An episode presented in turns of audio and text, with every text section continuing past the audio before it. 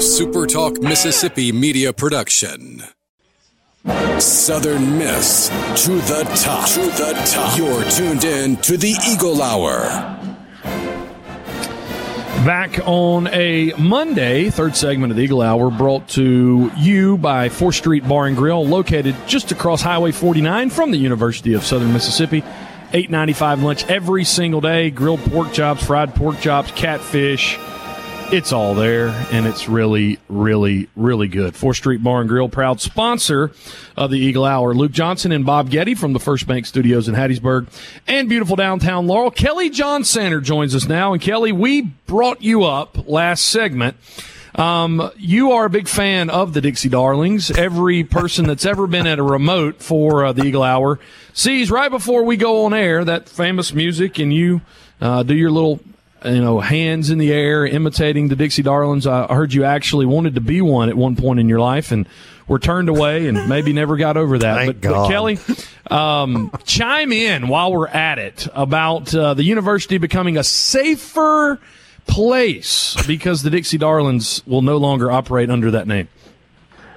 The only thing that I want to say, in, in, in all fairness, trying trying to be fair on this issue, is we, you, I, or Bob, don't know what the feedback has been to Dr. Rodney Bennett or the director of bands. There, there could very well be several students that have, have voiced, you know, concerns about the term Dixie or darlings. Darlings could, could be considered sexist. I mean, I'm, I'm just, I'm just saying that the generation below us,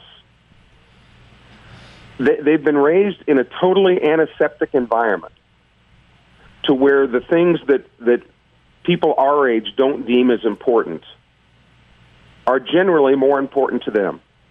So there, there very well could be feedback getting to the president and the director of the bands on this issue that we may not understand, but it doesn't make our opinion any more valuable er, than the, the next generation down. Well, That's well, all I'm saying. Well, it does in this respect because that generation is not the is not the generation that this university turns to every day asking for money. The generation that they're asking for money from is the generation that wants some of the traditions of the university left alone. But it seems that, to me that all they care about, people my age, is money. They don't care about what we think about traditions or what we think about our memories and our connections with the university. And I just think that maybe it's time to start considering everybody's opinion. And Kelly, let me ask you this. What is what was dangerous? Was it the name Dixie Darlings? Was it the music that they're taking away? What was it that made students feel endangered about the Dixie Darlings? Again, Bob, I don't I don't know that answer. I, I'm just I'm just saying that that that the generation below us they they don't see out of the same eyes that we do. They don't hear out of the same ears that we hear out of. I, and I'm not saying that we're better. I'm just saying it's a, it's a different world that they were raised in. So I don't know to you know the extent of the complaints that have taken place, but it, you know, you got to think, and even if it's not complaint though, Kelly, you got to think though specifically. And let's be done with this because there's a lot of news we got right. to cover with you. But let, let's let's just say they may also be trying to preempt something in the future. That that's what it's got. I just don't see that there is a majority of Southern Miss fans out there, or even alumni that are saying the most pressing cultural issue dealing with the University of Southern Mississippi is the name Dixie Darling. Like I just don't feel. I don't. And I could be hiding in a hole somewhere, but you feel like it's a preempt. It's not dealing with an issue. And the last 10 seconds on this issue, Luke, is Bob to Bob's point the university has to understand by making those decisions, there are going to be financial repercussions. Right. And if they didn't think about that, then they blew it. Right. All okay. right. Well, let's move on to important stuff. And Kelly, last week you talked specifically about Old Dominion University. Sure did. And lo and behold, Old Dominion announces that they're pulling out of fall sports. Does that mean we're not going to see Conference USA sports? Well, I would I would think, and Luke can address this as well. I, I think the league would have to have at least one more school pull out. But as I, uh, you know, sent something to you this weekend, Bob, UTEP has shut down its football program for the time being because of uh, because of some positive COVID tests. So UTEP is not I even thought it was already shut down. I'm sorry. Yeah, yeah. well, they've they've, but theoretically they've been practicing, Luke. Right. And, Right. and they you- actually showed up for their games. And, and, and Um, Kelly, you found out about this because you're one of their social media people, aren't you? Oh yes, yeah. But but you know it, it is interesting, Bob, how you know us old school journalists we can sniff things out every once Yeah, in a while. you're right. You kind of saw this writing on the wall with Old Dominion. They were kind of setting everybody up on Friday, knowing that maybe this decision was going to be made over the weekend. You're right. But if if the Big Ten does vote tonight, you know there there are conflicting reports as to whether a vote has already been taken or whether the presidents have not voted yet. But more and more consensus now seems to be a final vote will be taken tonight that the Big Ten may close its doors for football this fall. And if that's the case, then you'd expect the, the domino of the, of the Pac-12 Right. to be gone. Now, in the meantime, the ACC says they're going on business as usual. Uh, that that nothing has changed. You know the way that they're going to approach the league. The AAC says the same thing at this point, and th- this new uh, this new movement called "Let Them Play" uh, seems to be gaining some legs. So we'll see. But if the Big Ten and the, and the Pac-12 uh, go by the wayside, there's a Fox Sports One is actually reporting that uh, there have been overtures to the Big 12 from Michigan, Ohio State, Iowa, and Nebraska, saying, "Hey, have you guys got room for us? If uh, if this thing comes It- down the way we don't like it, uh, maybe in the future those four schools could go to the Big 12." So everything is right for the for the Power Five pulling away from from the F, um, you know, the FBS. So if if they were ever going to do it, now is the time to do it. If the FBS Here's- were to pull away from the Power Five. Here's the thing. So apparently, with the Big Ten, they didn't vote. There was a, a leak that there was a 12 to 2 vote that happened yesterday. That didn't happen. The Big Ten basically leaked that to see what the response would be. And to Kelly's point, the response has been there are conflicting uh, people within Michigan, Ohio State, and Nebraska saying, all right, deuces, if y'all are going to lie to us like that. And so who knows about the Big 12? Here's where it impacts Southern Miss. We, I've heard through the grapevine that it would take more than two schools to pull out for Conference USA to fold. So if Old Dominion's the only one, fine. I, I feel ideologically that the Big Ten and the and the and the Pac-12 are tied at the hip. If the ACC stays in, you the, the best thing for Conference USA. Uh, it's especially for the SEC, but if the ACC's in, you got to think of the footprint. It, the footprint of Conference USA does cover Big 12, ACC, and SEC. I just don't feel like the SEC is going to be bullied around by the Big Ten, especially after this big to do. They came out Friday with their conference only schedule. So if you're a Southern Miss fan and you want football this fall, the ACC staying in is a great thing, and you need to be an SEC guy all the way. Because if the SEC has a season, I believe Conference USA will have a season.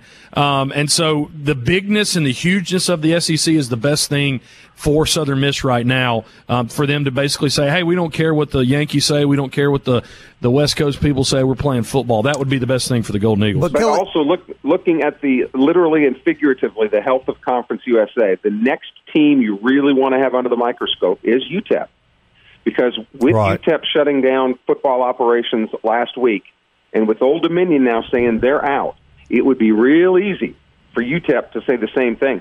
Because when it comes to travel expenses and, and things like that, who, who's got the biggest bill? UTEP. UTEP when they go on the road. Because yeah, but it got- balances it out. It, it doesn't hurt. A, when it doesn't teams- hurt a when- division. Well, it does, except except other teams are only making one trip to UTEP, right? UTEP's making five or six trips, Right. you know, way this far east. Yeah, I'm So- saying it doesn't hurt the conference though. If UTEP pulls out, you can still play with Ah. 12 teams. It, yeah, if if it, but but then if two if two go, Luke, then if there's somebody else on the and and and in every instance, the school, of course, the MAC conference this weekend, the Mid American, they've pulled the plug on fall football. We haven't Right. even mentioned that; they've already done that. Right. and and Old Dominion, when Old Dominion pulled out, both of the top reasons, other than the health, obviously, of, of the athletes and coaching staff, but the other reason that both the MAC and Old Dominion cited was guess what? Legal liability. Right. Hey, Kelly, before we run out of time in this segment, I, I know you were raised in the Midwest, and we and we live in the southeastern part of the United States. and obviously the SEC in, in a lot of people's minds is the one and only conference. But the fact of the matter is, MAC football not being played, if that's followed by Big Ten football not being played in the central part of the United States, that is huge, huge news. Am I wrong about that? It, it's honestly, Bob, it wouldn't be as big as if basketball season were canceled. Right. You know, it's more basketball country up there, Indiana, you know, Michigan, Mm-hmm. you know, some of those places who have had great te- Kansas, who've had great teams over over the years. But um, which you know, there's no no word yet on basketball and some of the quote unquote fall slash winter sports. Right. Uh, you know how those will be affected. But man, oh man, this thing. Jeremy McLean was on Friday, and look at all that has changed just since then. It's a weird year, Kelly Sander. And I can't wait for it to be over. Kelly, are you still going to do the Dixie Darling thing with your arms when we get back on the road, irregardless of the name? Well, honestly, Bob, my, my, my sleeve long gloves now. I don't know what I'm going to do with them. I'm, I'm in mourning, quite frankly. We'll be back.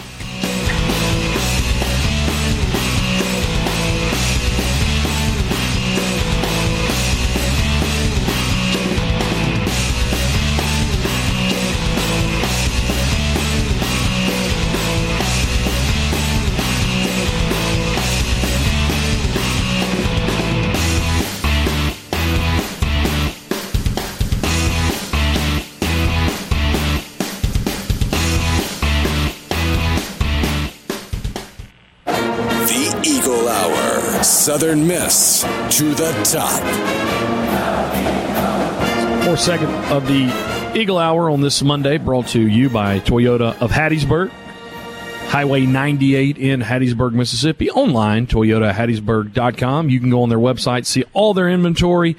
Great certified pre-owned vehicles, brand new vehicles, Tundras, 4Runners, Camrys, Corollas. When uh, you need a new vehicle, go see our good friends at Toyota of Hattiesburg, proud sponsor of the Eagle Hour. Luke and Bob from the First Bank Studios in Hattiesburg and beautiful downtown Laurel. As uh, your kids are getting back into school, maybe they hadn't started practicing yet. D1 and DBAT in Hattiesburg uh, are there for you and your family. The old Gaddy Town next to Best Buy. D1 and DBAT uh, have great facilities and can help uh, you and your family uh, be the best athlete uh, they can be.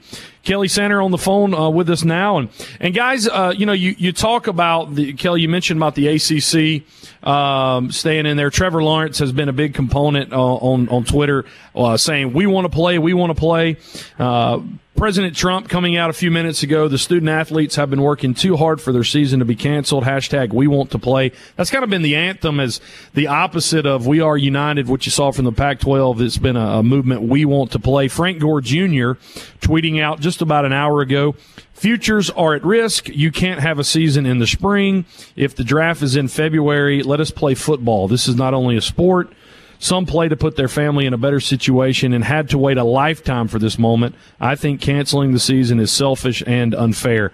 Kelly, there has been, uh, and, and to their point, and to Trevor Lawrence's point, if you just if you don't play football and and you do online learning, you basically take college football players from a controlled environment where they can be tested, where they can be in some ways in a bubble. You send them out all over to the four corner, corners of the world. And that's kind of been the attitude. What what Frank Gore's saying here, what Trevor Lawrence has has uh, been saying also is that in some ways having a season protects the players more because it allows them in a controlled environment. The controlled environment isn't the issue. The issue is when they go out, but but not aside from the fact that they're football players.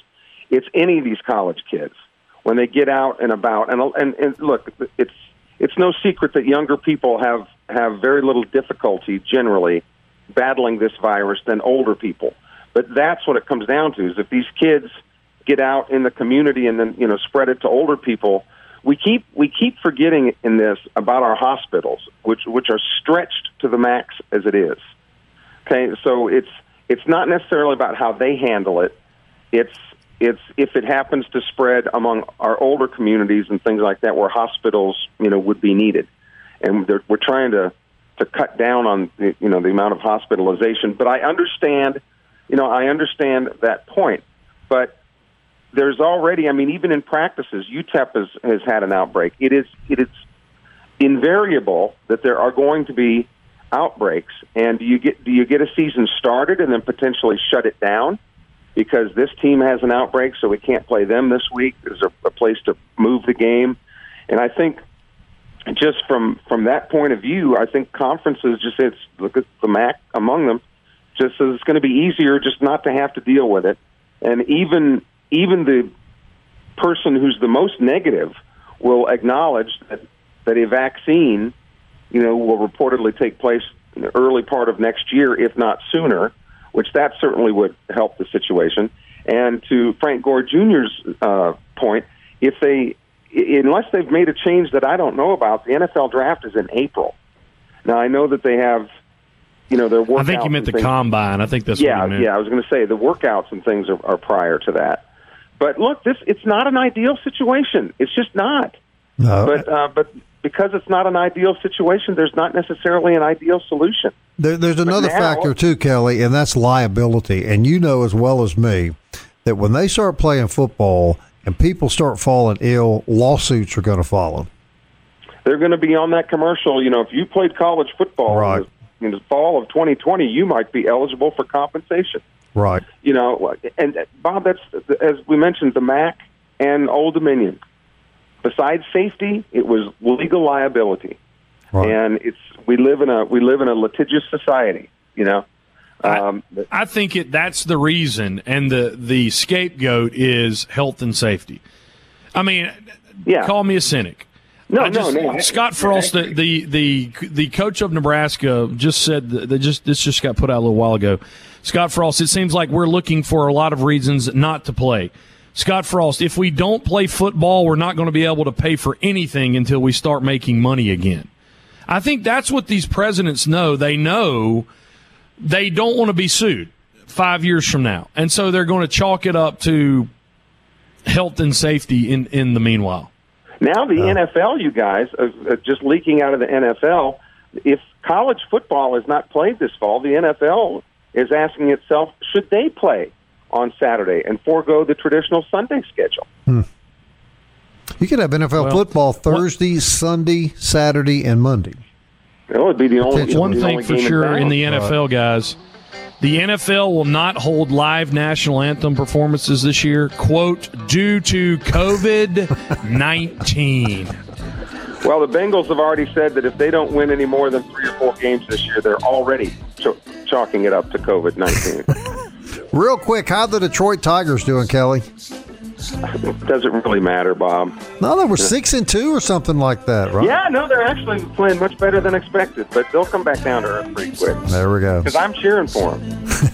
Lots to talk about this week. We'll continue that conversation tomorrow at one o'clock. And until then, Southern Miss. To the top. to the sea. Fly like